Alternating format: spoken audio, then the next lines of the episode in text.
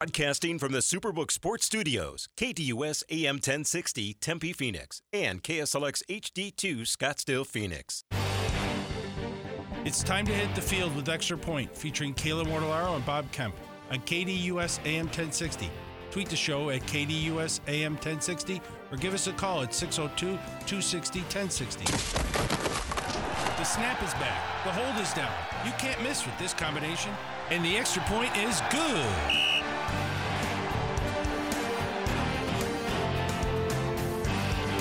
Welcome into Extra Point here on KDOS AM 1060. As always, you can follow along with us online at KDOS1060.com and with the KDOS 1060 app powered by Superbook Sports. It's a Friday. It's June 16th. It's one Bob Kemp's birthday, in addition to the Friday spread brought to you by Von Hanson's Meats and Spirits. So, Bob, here are the specials for you this weekend.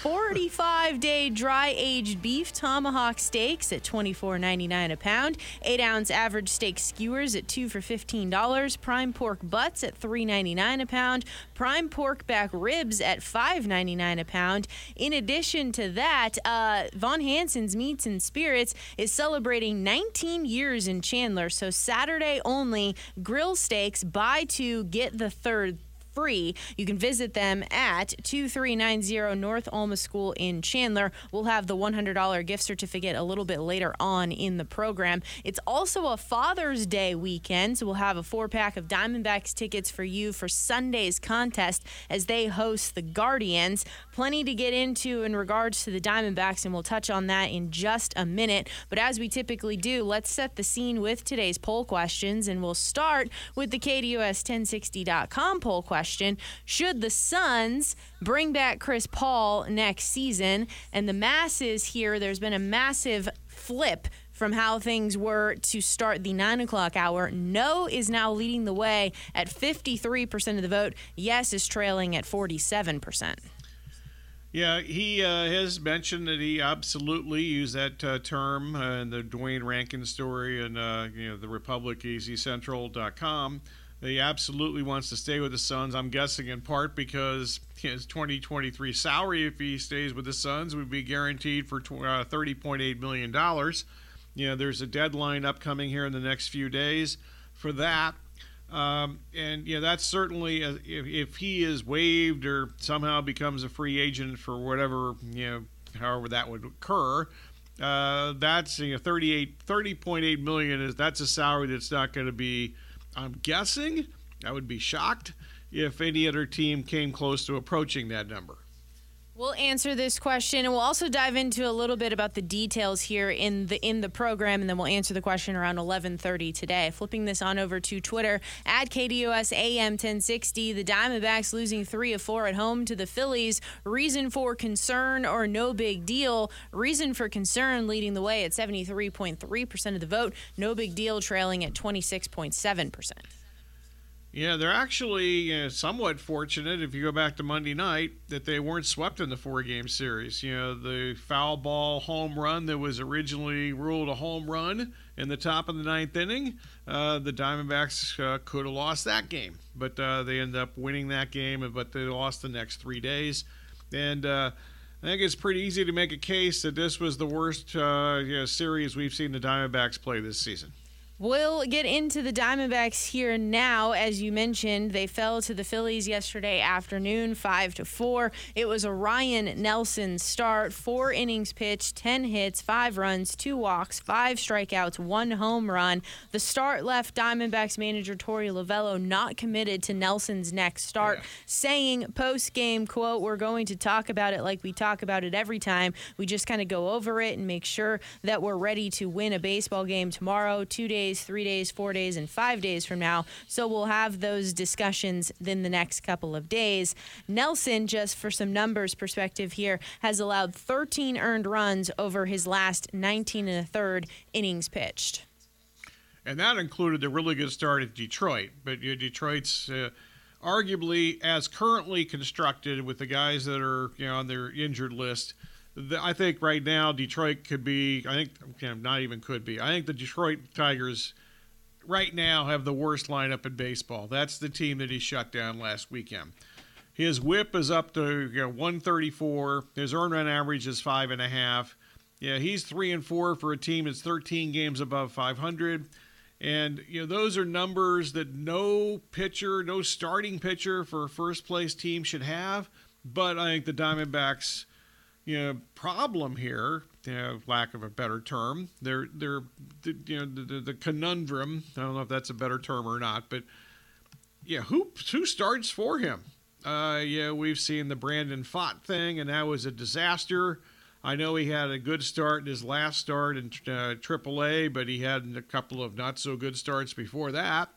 So do they bring him back? You know, if if Nelson's not in the rotation, who is? At uh, I think that there's so much um, on the line. They they need to win the games that Merrill Kelly and and Zach Gallen start uh, because their other three starting pitchers, you know, Davies gives them a chance at least, but you know, whoever the other three starting pitchers are, you don't feel particularly confident that they're going to deliver, you know, you know, quality starts, which is a you know the stats for quality start I hate you know three runs or three, earned runs or less in six innings that's a 450 or run average. Whoever came up with that idea for a quality start was out of their mind. But anyway that's what we consider a quality start. But if the diamondbacks would be satisfied if they get quality starts of, you know, out of their other three starting pitchers once you get past uh, Gallen and kelly before I ask a question about Gallen and Kelly here, I want to touch on something else from Ryne Nelson here and ask you know, obviously this wasn't a great start for him, and we've talked a little bit about the struggles here uh, in the majors. So when it comes to uh, Kelly, though, or I'm sorry, to Ryne Nelson, what does he do well and what does he need in, improvements on? And do you see enough here that says those improvements can be reached? I don't see enough. I just don't think he's a major league starting pitcher. Um, think he's a, you know, I, I, see him on a staff as just a long relief guy. Usually, when uh, your team's behind or your starting pitcher needs, uh, you know, you know, he needs to be taken out of the game early. I, I just uh, don't think you know, it's it's amazing to me that uh, they've gotten as much much mileage as they have, and you know they've won a, a decent you know, they're over 500 in the games that the studs haven't started, but not by much. And uh, you know, they just, uh, I, I just, I don't know what he does really. I don't think he excels at anything to make him a major league level starting pitcher. And the numbers kind of back, back it up. A 430 earned run average, as I mentioned, and the 154 whip is atrocious. Uh, Drey Davidson, he pitched two and a third innings of scoreless baseball along with three strikeouts, but uh, it doesn't seem like he's going to make it back into the starting rotation, though. He would be the guy uh, amongst the we've, guys that we've seen here the last two years. At least he has some swing and miss stuff. Yeah, he has significant command issues, uh, but when he's able to throw strikes, I can. You know, he's had. I can. You know, I've said for two years now with him I can see if things are going well, I can see him as a starting pitcher in the major leagues.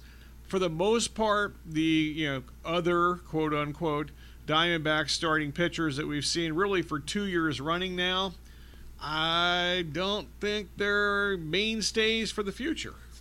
So back to Kelly and Gallen and your comments about how the the team really has to win those starts. So kind of, I mean, they're not immune to understanding who who's on this roster and how important their starts are. So does that put extra pressure on them to be really good or is that just kind of come with the territory for being 1 and 2 in the starting rotation? I think it comes with the territory and also I think they're, you know, they're very professional in what they do. Uh, and I think they, they I think they kind of understand the responsibility of being the one and two starters on, on any team, let alone a right now first place team.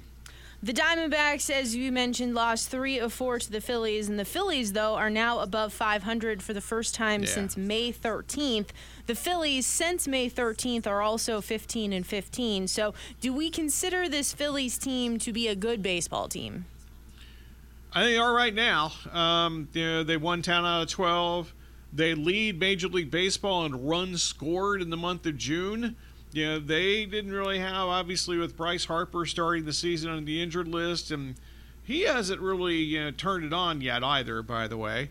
Um, you know, they've uh, been a little inconsistent, but they're starting pitching. Their two studs have uh, you know, certainly pitched well in this series against the Diamondbacks.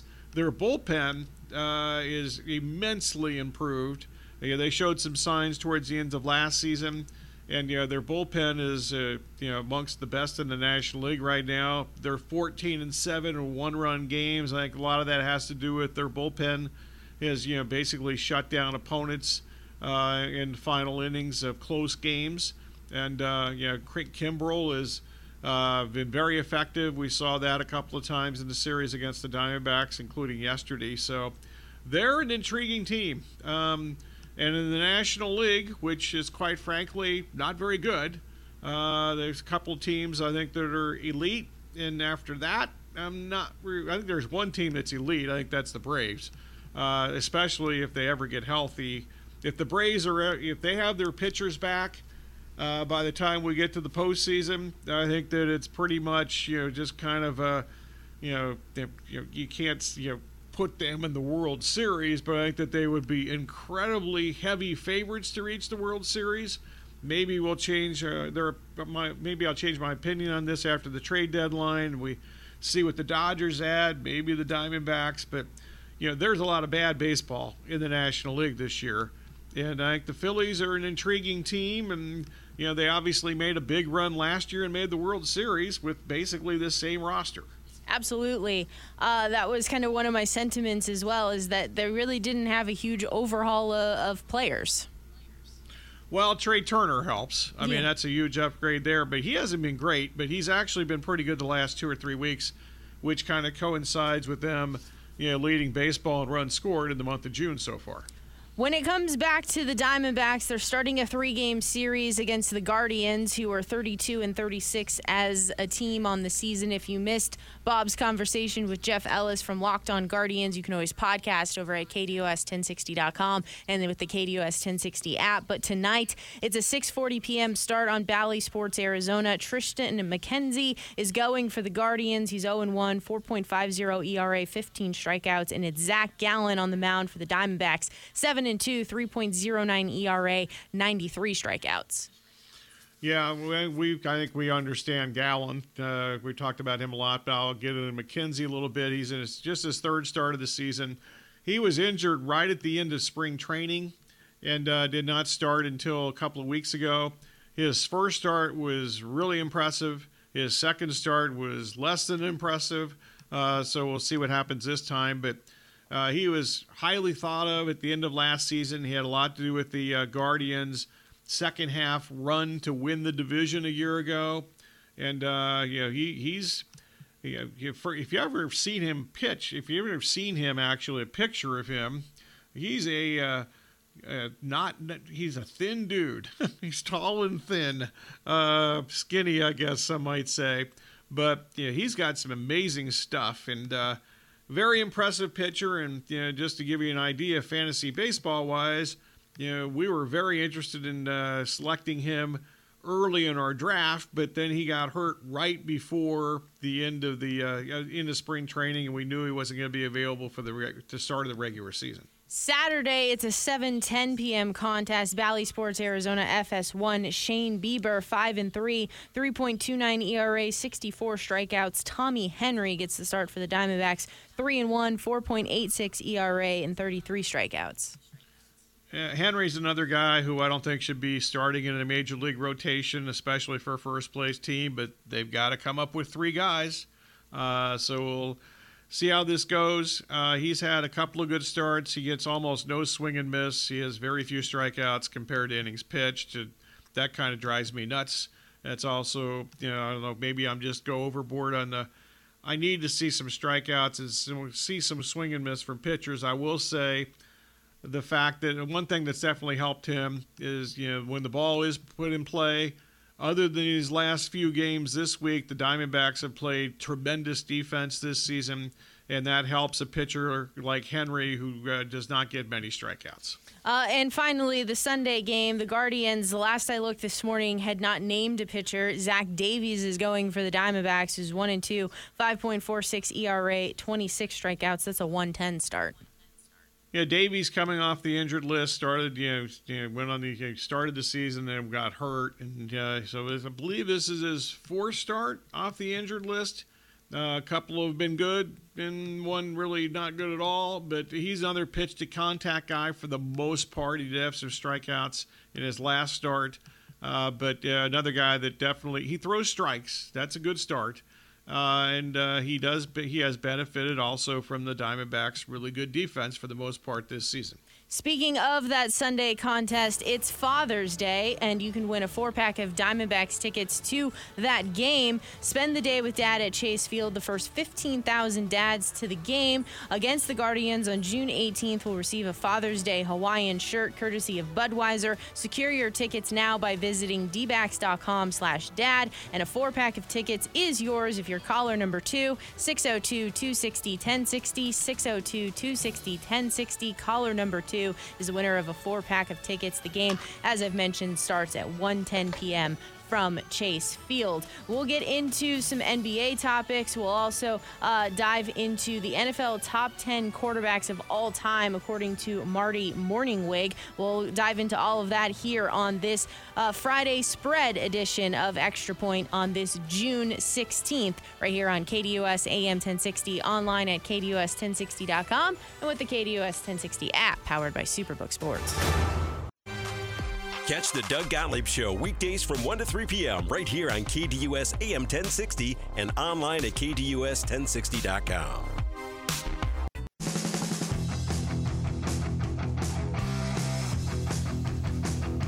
Welcome back to Extra Point right here on KDOS AM 1060, online at KDOS1060.com. It's a Friday, it's June 16th. Bob Kemp, Kayla Mortellaro with you up until noon today, as we typically do. Mondays, Wednesdays, Thursdays, and Fridays. A couple of NBA news from this morning. Uh, you have reports that Michael Jordan is finalizing the sale of the Charlotte Hornets to a group led by Gabe Plotkin and Rick Schnall, ending his run as majority owner for the last 13 years. Plotkin is already a minority owner, and Schnall had been previously a minority owner of the Atlanta Hawks. Uh, this is kind of crazy, just the overall valuation of NBA teams, sports teams in general, and the ascension of the, those values. Michael Jordan paid $275 million for the Hornets back in 2010, uh, and it looks like now the valuation could be about 3 billion. Yeah, it's interesting. I mean, I'll, I'm a little surprised. You know, going back to the original Charlotte Hornets. Remember, you know, they, they had the New Orleans thing, all that stuff going on for several years. But uh, I'm you know, basketball crazy Carolina. I'm a little surprised. Uh, you know, the attendance hasn't always been great, and uh, you know they love their college basketball, but you know partly because the Hornets have rarely been really good, and I'm guessing because partly they love their college basketball. Uh, but I'm a little surprised that the NBA has actually not been a bigger product in the in, in Carolina. Are you a little surprised that Jordan hasn't had more success as an owner? I have no way to really judge that because you know, we've had professional athletes that have either become, you know, coaches, owners, general managers, and I think it's at, at best probably been a hit or miss proposition. But uh, I've not, I didn't, I have no idea how to really judge you know, Jordan's playing career and whether he should be a successful owner in you know, sports. I guess he is a successful owner because he certainly is you know, making a lot of money from when he bought it to when he's selling it. Yeah, I think it sometimes is an unfair leap that we make that just because you had that success as a, a, player, that that automatically means that you'll understand, you know, how to evaluate talent. You'll understand how to put together a roster. So I think to make the the synergy there come together, I think is a little bit unfair to everyone. It is, but there have been guys that have been great at. Jerry West is, you know, arguably the best general manager in the NBA in the last, you know, since his playing career ended in the late 70s or you know, mid 70s or whenever he officially retired. Uh, he was tremendous, and you know, the Lakers' success, and you know, he was part of the Warriors. Uh, you know, not exactly quote the you know number one head honcho, you know, general manager dude, but. Uh, part of the current Warriors construction when it started. He was part of the organization then. So there, there's a guy that was considered at one time, if not the best, you know, you know guard in, in, the NBA. One of the certainly one of the greatest players of all time. Then he was enormously successful as an executive. Uh, then you also have the news this morning about Ja Morant and the suspension that the NBA has levied on him 25 games to start the 2023 2024 season. There are conditions that prior to his return, he is required to formulate and fulfill a program with the league that directly addresses the circumstance that led him to repeat this destructive behavior. Morant himself uh, has put out a statement. Uh, amongst some of the things that he has said, I have had time to reflect I realize how much hurt I've caused. I want to apologize to the NBA, the Grizzlies, my teammates, and the city of Memphis, to Adam Silver, uh, Zach Kleiman, and Robert Pera, who gave me the opportunity to be a professional athlete and have supported me. I'm sorry for the harm I've done. To the kids who look up to me, I'm sorry for failing you as a role model. I promise I'm going to be better. To all my sponsors, I'm going to be a better representation of our brands. And to all of my fans, I'm going to make it up to you. I promise. Are you a little surprised 25 games. I don't know. Do the collective bargaining agreement is, is that the max he could maybe be suspended? I'm not sure, but I don't know if you can hear this. Slapping my wrist here. Uh, it's kind of a slap on the wrist to me. Uh, you know, unless there, you know, there's some kind of limitation. I thought it should have been double this. I understand that's like more than half the season, but he had his opportunity. And I don't care what he says at this point, you know, whether it's via statement or you actually hear him verbally say it. I don't think anybody should pay attention to a word that he says for at least a couple of years. The actions speak louder than words, and for him, I think this is going to have to be a to me. It would be a. I need to see, you know, you know, some you know, you know, maturation and just you know, just a better human being over a period of time, so at least a couple years down the road before I can think, well, maybe he's figured it out. I don't know if maybe our thoughts as to, oh, wow, 25 games uh, was kind of formulated for us ahead of the time when Adam Silver was asked about it, and his response was, We're not going to address this now because we don't want to take away from the NBA Finals. It almost maybe we jumped to conclusions there that uh, it implied that there was going to be a very big uh, suspension coming down that really suggested that there was some seriousness behind all of what has taken place and the seriousness behind uh, trying to rectify how he behaves moving moving forward. Yeah, I'm not, you know, that might be your thought process there. I didn't really have much of a thought process with that because I just didn't really have any idea of what they might actually do. Uh, to your point, though, um, the domestic violence uh, suspension for, for Miles there uh, was 30 games, and then uh, Ja Morant's 25 game suspension. So there can be more than 25 games. Okay, I, didn't know if there was a limitation. There are in some other sports. I know the NFL. Yeah, it's a different, you know, obviously many fewer games, but there's like a maximum penalty according to the collective bargaining agreement that they have. Uh, that you know, you know, that's a, you know, they obviously, and it's also they have all they have a lot of things just written down and etched in stone where they just kind of start from when they're ruling on suspensions for the most part. Then there's the Roger Goodell. Well, I don't agree with that, but I mean, it's seems like there's more of a you know set. There's a precedent for some things, and it seems like there's more of a structure. That's a word I should have used like 30 seconds ago. Taking a pause away from NBA discussion, getting into Marty Mornhinweg's NFL top 10 quarterbacks of all time. Uh, he wrote this for the 33rd. I, I, thought his compilation here was quite interesting. And, and, so, 10th on his list was actually Drew Brees. Mornhinweg says that uh, it, it's the numbers that does it for him. More than 80,000 yards passing on 67.7% completion percentage, 571 touchdown passes, a Super Bowl win, and a Super Bowl MVP. I will add this about Drew Brees here. I don't I don't know that I necessarily think he's a top 10 quarterback of all time, but I will add this here that I always appreciated how effectively he ran a 2-minute offense with him and Sean Payton that they were always in in lockstep, seemingly always giving themselves a chance to win a game, get points at the end of quarters or end of games. I agree with that, but also I'd be, you know, I think I'd be disappointing some of our longtime listeners. I think that this, these type of lists are preposterous, especially in the NFL. It is so much easier to play, be a quarterback or an offensive player in the in the NFL now than it has ever been before, because all these rules restrict the defense from doing anything.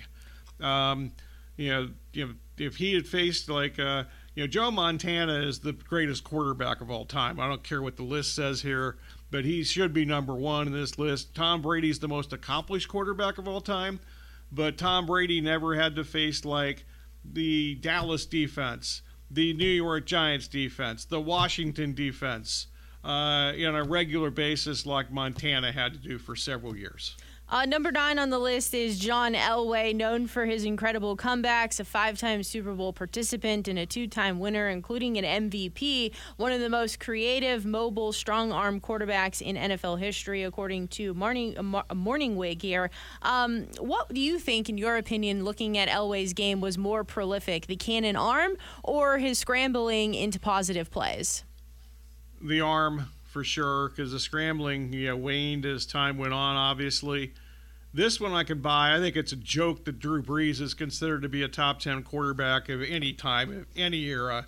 Uh, well, I shouldn't say any era. At least, at least in the history of the league, it's absolutely laughable that he's a top 10 quarterback. Uh, number eight on the list is Dan Marino, and uh, Mornhinweg says here, "How can you put a quarterback in the top ten of all time with no Super Bowl?" And he says numbers. He was the purest passer of the fo- of the football in his era. In the 1984 season, 48 touchdown passes, only 13 sacks, and 564 attempts with 5,084 yards passing. And then, of course, the Super Bowl run here. Uh, but certainly, Dan Marino. I'm actually surprised he's not higher on the list. I'm totally surprised he's not higher. This is a day and age where defenses were much more difficult and the rules were different uh, than they uh, you know, have been for the last at least you know 10, 15, 20 years. So yeah, definitely. Yeah, it wasn't his fault necessarily. It was a little bit, but I think it's more of a Don Shula thing, uh, who I know is considered by some to be the greatest coach of all time. He has the most wins.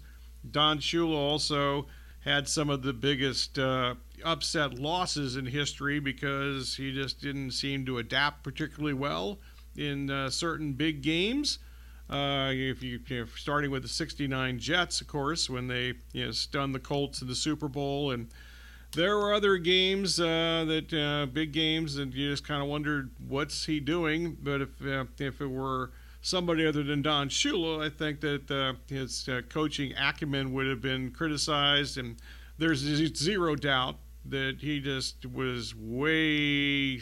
He should have uh, shouldn't have been a head coach as long as he was. Let's put it that way it's always fascinating the side that you take to like fulfill your argument whether or not you're going to say wins are a quarterback stat wins are not a quarterback stat. Super bowl wins define a quarterback's great greatness. Super bowl wins don't define a quarterback's greatness. And i think dan marino is probably one of the biggest case for case against for why championships don't define um, you know an individual player's contributions to a team.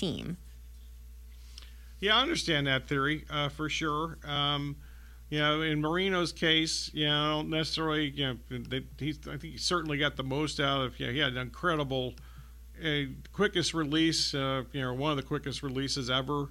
And, uh, you know their offense. Uh, you know, Shula did do it. I think a really good thing. You know, he based he changed his offensive philosophy based on what the uh, you know what the personnel was.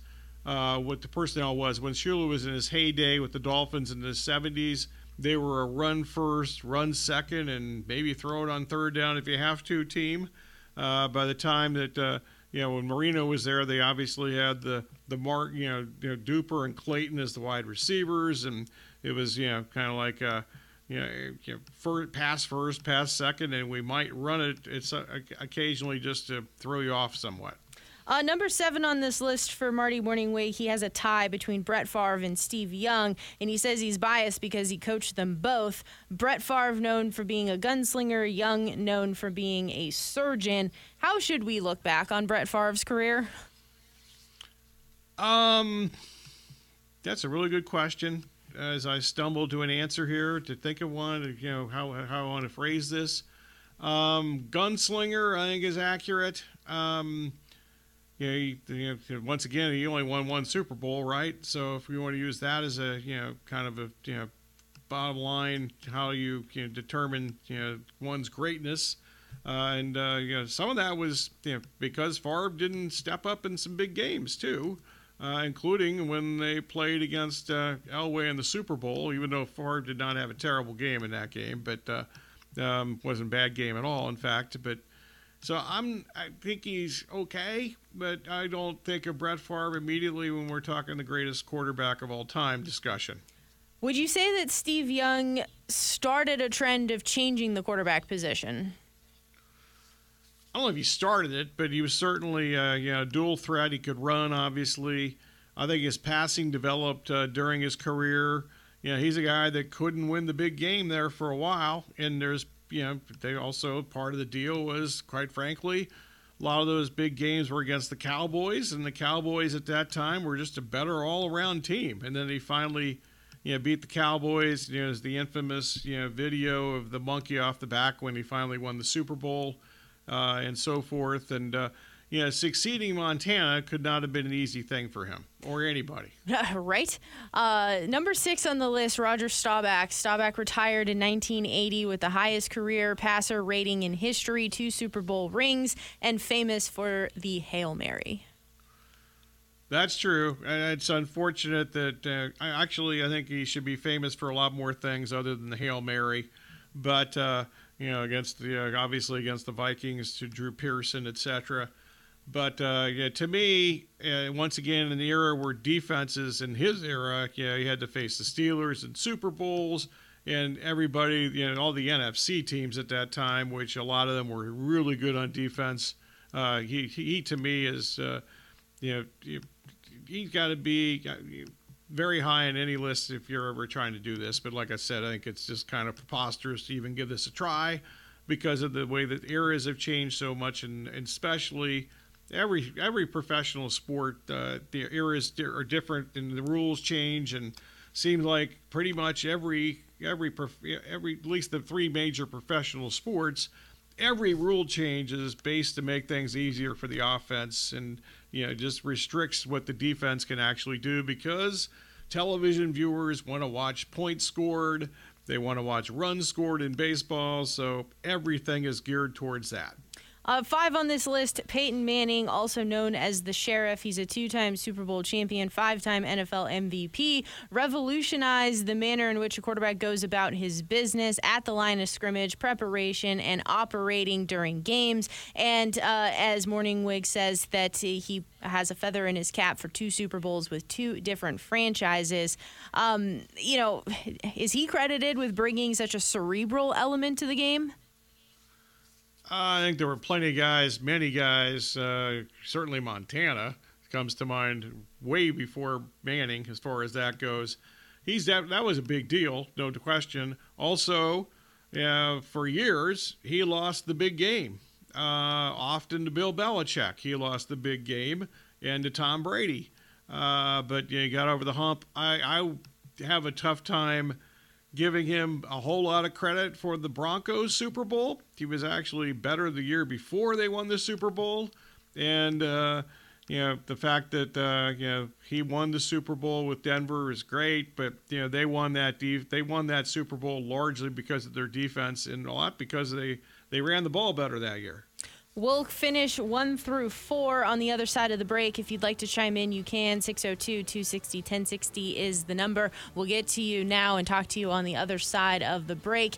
It is the extra point right here on KDUS AM 1060. As always, you can follow us online at KDUS1060.com and with the KDUS 1060 app powered by Superbook Sports. It's also a Friday spread brought to you by Von Hanson's Meats and Spirits. You can visit them at 2390 North Alma School in Chandler, also online at vonhansonsmeats.net. In celebration of 19 years at their Chandler location, Saturday only grill steaks, buy two, get a third free, in addition to all of their other weekend specials. Plus, we'll have the $100 gift certificate available for you, but not quite yet. It is the extra point here on KDUS AM 1060.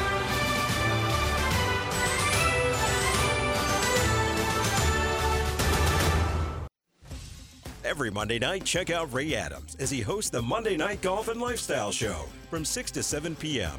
here on KDUS AM 1060.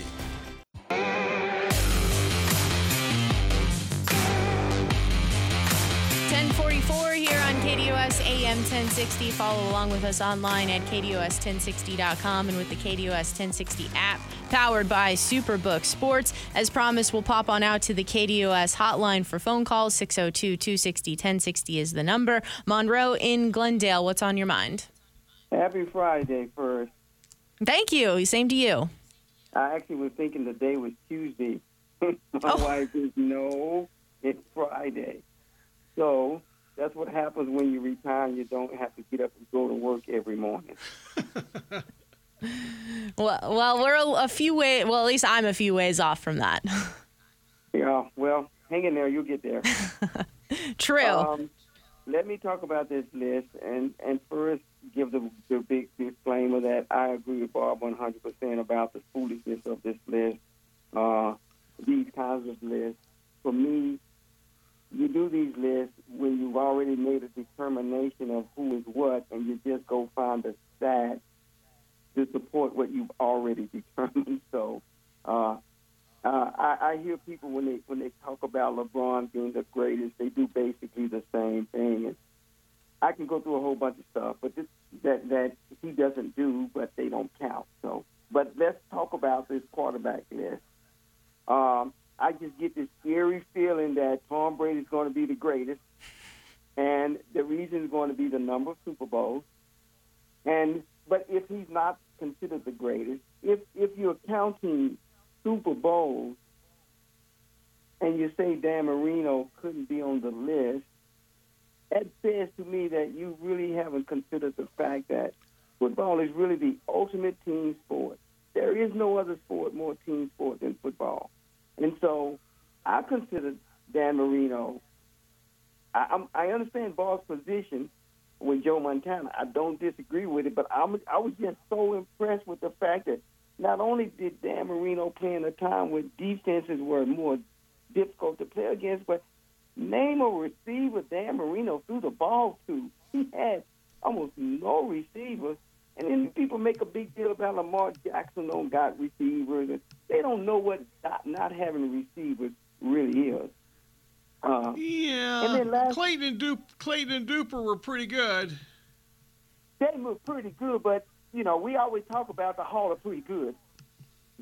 That's true. I agree. They're Yeah. not Hall of Famers. They shouldn't be on. Maybe they are Hall of Famers. I just don't pay attention to the NFL Hall of Fame, but Maybe they are. But yeah, I would. I will say that Clayton and Duper certainly. I'm gonna. I might actually be sticking up for Lamar Jackson here. Uh, but those two guys are far better than any receivers, you know, whether including tight ends that Lamar Jackson have th- has thrown to in his career so far. Sure, sure. No, no. Um, and for me, if we're gonna, well, to me, Roger Staubach was the first dual threat quarterback. I can He buy that. He was the first quarterback that was a, a legitimate runner and not a Yeah. scrambler like say Fran Talk, Fran Tarkenton. So, Yeah, uh, and I I, agree. you know, I, agree. I, I also agree with that. I, I can't I can't let this go by without mentioning Dan Fouts because I think he don't get the love Yeah. he should get.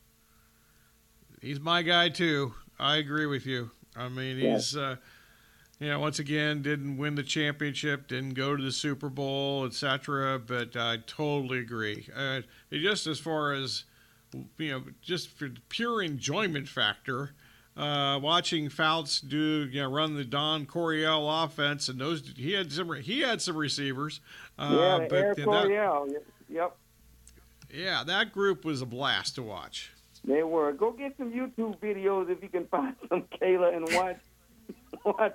It is exciting football. Yeah, You no, Absolutely. He's a very prolific uh, passer, but he doesn't make it on this particular list. I think this list is like, it, it just it, it, um, sparks like some enragement to us, right? Where we're like, well, wh- why are you viewing it that way versus this way? To your point about, you know, which stats kind of fill which argument. Yeah, and I'm really surprised. I, maybe I shouldn't be, but I'm really surprised that this comes from Marty Mornhinweg. I just, I would expect better. So, anyway, you guys have a great weekend, and uh, hopefully uh, we'll be we'll be with you next week. Sounds great. Appreciate the call, Monroe. As always, 602 260 1060. We'll take some calls in hour number two. I promise we'll get to uh, one through four on the other side of the break here in the extra By, point. by the by, by the way, I agree. It's a joke if Fouts isn't on this list. yeah. Total joke. I, I I'm very curious to see what you're going to say about uh, four on this list and, and maybe why. eh, Yeah, I'm just very curious to see what you're going to say with number four. So that's coming up on the other side of the break. Uh, the U.S. Open, it's underway. L.A. Country Club, low scores yesterday. Rickie Fowler, Xander Schauffele shooting 62, 8 under par yesterday. They'll tee off this afternoon. Wyndham Clark, he shot 64 yesterday. He's 3 under par on his round today through 10 holes. Uh, he's sitting atop the leaderboard at 9 under par. Uh, so we'll, of course, have some U.S. Open updates as well. But we'll finish this list on the other side of the break here on KDUS AM 1060. HD Radio is here for KDUS AM 1060. Check out your favorite shows and games on 100.7 KSLX HD2.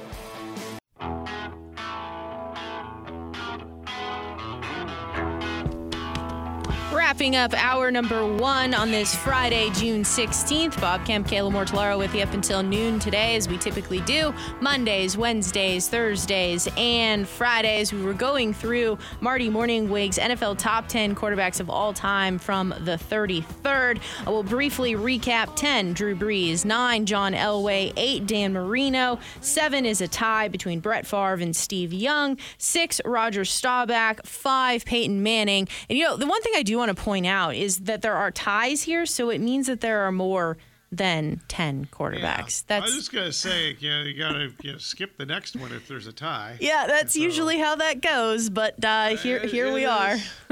Okay. All well, right. what do you- whatever you got to do to come up with 10, 10 on a list that is not exactly my favorite thing to start with, but that's okay. All right. Uh, number four here, he calls it the old timers.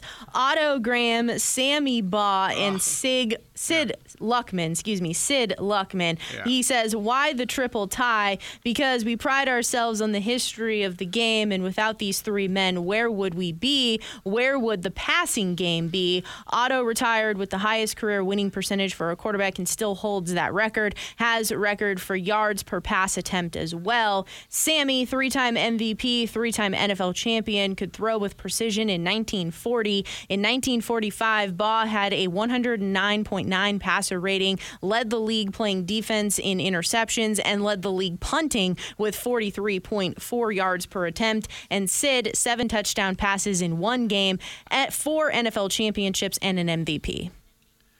I got all kinds of stuff here. Okay, let's start with Otto Graham. That was my dad's guy. My dad grew up in Cleveland for, actually, I shouldn't say grew up. He actually worked in Cleveland for a little while uh, and uh, was a you know, big Browns fan. He was a Paul Brown guy. He used to be the coach at Ohio State also, uh, etc. Uh, and, uh, you know, we were in Columbus for, you know, several years too. But he was a big Otto Graham guy. You mentioned Sammy Baugh. My best friend in Las Vegas, or uh, one of my best friends in Las Vegas, Bob Hudson, rest in peace.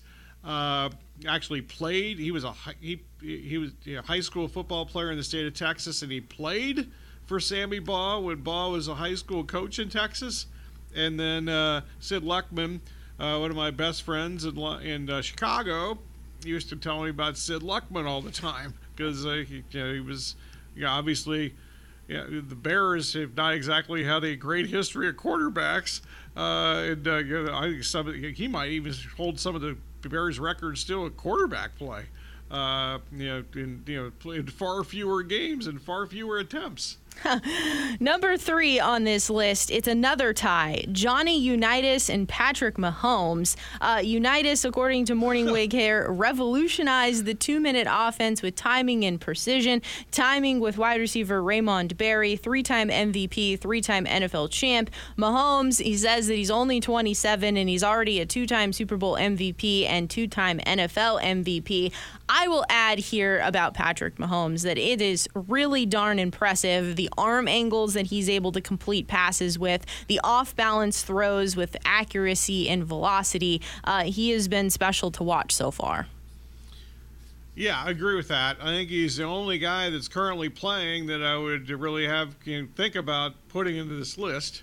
Um, so yeah, he's really good. Um, so you know, I get that. And Johnny Unitas, uh, the king of the two-minute drill, uh, and uh, you know, so forth at the end of games, etc. Uh, so you know, when I when I was growing up in the '60s, he, he was he was the guy, uh, and uh, you know, I think he actually he was good enough that I think he could you know, certainly excel in any era. And I'm not so sure I can say that about hardly any quarterbacks now uh, and some of the ones that we've already mentioned, including the Drew Brees thing, which is just the most absurd thing that the more I think about this, that he's ever included in any top 10 of the greatest quarterbacks of all time. Uh, and then this is not going to make you happy because two, it's Joe Montana. 4 and 0. No, and- I understand. I knew that was coming. 4 and 0 in Super Bowls, three-time Super Bowl MVP, and two-time NFL MVP, and number one on the list is Tom Brady. Uh, he limits how many different accolades he uh, attributes to Tom Brady because the list could be long. But 30 career playoff wins, seven-time Super Bowl champion, three-time MVP, 649 touchdown passes, and 251 wins. There was Montana something. Montana should be Montana should be number one just based on he's the greatest quarterback in the you know toughest time I think uh, to be a good quarterback. Brady is clearly the most accomplished quarterback of all time, and I've said that for years. Both those things. We have the Von Hanson's $100 gift certificate still up for grabs in hour number two. We'll get into some Chris Paul discussion as well, and uh, we'll take your calls around 11:15 at 602-260-1060. Plus, we'll talk a little bit about the U.S. Open day number two from LA Country Club. It's all happening here in the Extra Point.